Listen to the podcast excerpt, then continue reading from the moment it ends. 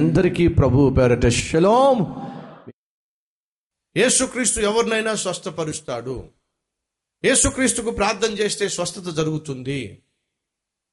గుడ్డి వాళ్ళు చూస్తారు కుంటి వాళ్ళు నడుస్తారు రోగంతో అల్లాడిపోతున్న వారు లేస్తారు అని చెప్పి చాలా మంది బోధిస్తూ ఉంటారు. దయచేసి గమనించండి. యేసుక్రీస్తు సర్వశక్తి కలిగిన వాడు. ఏమైనా చేయగలడు?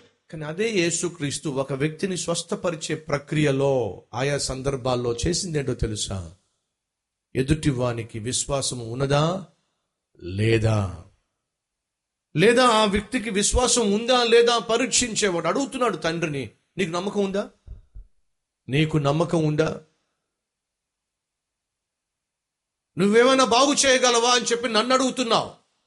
నేను బాగు చేయగలనో బాగు చేయలేనో నాకు తెలుసు కానీ అసలు నువ్వు నీ కొడుకు బాగుపడతారని నమ్మకం నీకుందా? నమ్మకం నీకుందా? అప్పుడు ఆ తండ్రి కన్నీళ్ళతో అయ్యా అపనమ్మకము లేకున్నట్లు నన్ను కనికరించు అని కన్నీళ్ళతో వేడుకొనెను. నా నమ్మకంతో నీకేం పని? నువ్వు చేయగలవో చేయలేవో? చేయగలిగితే చేసి చూపించు. మళ్ళీ నాకు అని అనలేదండి ఆ తండ్రి. స్వస్థత అనేది నీ విశ్వాసం మీద ఆధారపడి ఉంది. నీ నమ్మకం మీద ఆధారపడి ఉంది. దేవుడు స్వస్థపరచగలడు. కానీ నువ్వు నమ్మాలి. దేవుడు బాగు చేయగలడు. కానీ నువ్వు నమ్మాలి. నీ నమ్మిక మీద దేవుని యొక్క ఆశ్చర్య కార్యాలు ఆధారపడి ఉంటాయి. నువ్వు నమ్మకపోతే దేవుడు కూడా ఏమి చేయలేడు. నా దేవుడు ఉద్యోగం ఇస్తాడో నమ్ముతావు. కానీ నువ్వు అనుకున్న తారీఖున అనుకున్న పోస్ట్లో అనుకున్న రోజు నీకు జాయినింగ్ ఆర్డర్స్ రాకపోతే ఏమొస్తుంది చెప్పు? అపనమ్మకం వస్తుంది. గర్భఫలం కోసం నువ్వు ఎంతో విశ్వసించి ప్రార్థించి నువ్వు చెక్ చేసుకుంటావు. చెక్ చేసుకున్న వెంటనే కన్ఫర్మ్ కానప్పుడు ఏమొస్తుంది చెప్పు? నమ్మకమా అపనమ్మకమా? అపనమ్మకం. స్కాన్ చేసుకున్నప్పుడు రిపోర్ట్స్ నార్మల్గా వస్తాయని చెప్పి ఎంతో ఆశతో వెళ్ళి ఆ స్కానింగ్స్కి వెళ్తే రిపోర్ట్స్ వచ్చినాయి. ఇంకా మార్పు ఏమీ రాలేదు అని డాక్టర్ చెప్పారు నీకేం వస్తుంది చెప్పు. అపనమ్మకం. ప్రార్థన చేస్తున్నావుగా? నమ్ముతున్నావుగా? దేవుడు స్వస్థపరుస్తాడని విశ్వసిస్తున్నావుగా? కానీ నువ్వు అనుకున్నటువంటి రిపోర్ట్ రాకపోతే నీకేం వస్తుంది? అపనమ్మకం. దేవుడు అంటున్నాడు అదే రానివ్వద్దు. అదే రానివ్వద్దు. తండ్రి అంటున్నాడు నాకు నమ్మకం ఉంది కానీ అపనమ్మకం వచ్చేస్తుందేమోనయ్యా. నాకు సహాయం చేయము. యేసుక్రీస్తు ఆ కుమారుణ్ణి బాగు చేసే ప్రక్రియలో ఏం కోరాడు తెలుసా? ఆ తండ్రికి విశ్వాసం ఉండాలి. ఈరోజు నీ జీవితంలో ప్రార్థనకు ఆలస్యం అవుతుందంటే దేవుడు నిందించు మాకు. ఈ రోజు నీ జీవితంలో నువ్వు ఆశించిన అద్భుతాన్ని కల్లారా చూడలేకపోతున్నావు అంటే దేవుడు మౌనంగా ఉంటున్నాడని చెప్పి ఏడవ మాకు. చేయాల్సిందేం తెలుసు తెలుసా? నీ విశ్వాసాన్ని పెంపొందించుకో.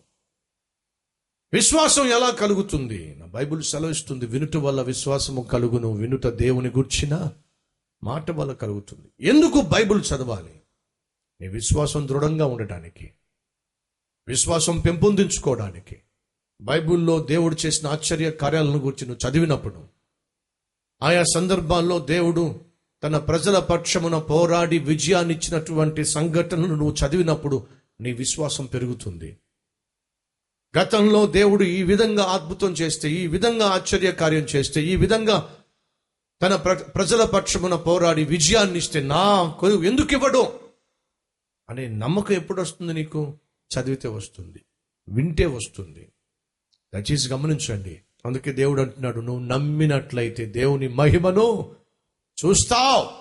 ఆ తండ్రి కన్నీరు గార్చాడు అయ్యా అపనమ్మకం లేకుండా రాకుండా చెయ్యయ్యా ఈరోజు ఆ ప్రార్థన మనలో ఎంతమంది చేయబోతున్నారు?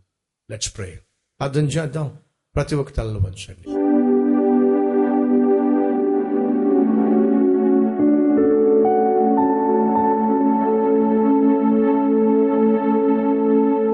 పరిశుద్ధుడమైన తండ్రి ఏ ప్రార్థన అయితే మేము చేస్తున్నాము ఏమైతే నీ దగ్గర ఆశిస్తున్నామో దాన్ని మేము పొందుకోవాలి అంటే మేము నమ్మాలి.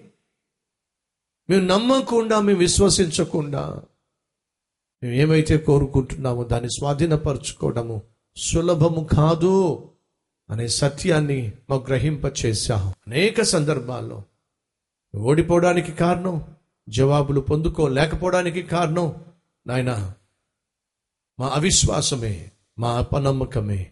క్షమించయ్యా మన్నించయ్యా. ఆ తండ్రి వేడుకున్నట్టుగా మేము వేడుకుంటున్నాం. నమ్ముతున్నాం నాయన.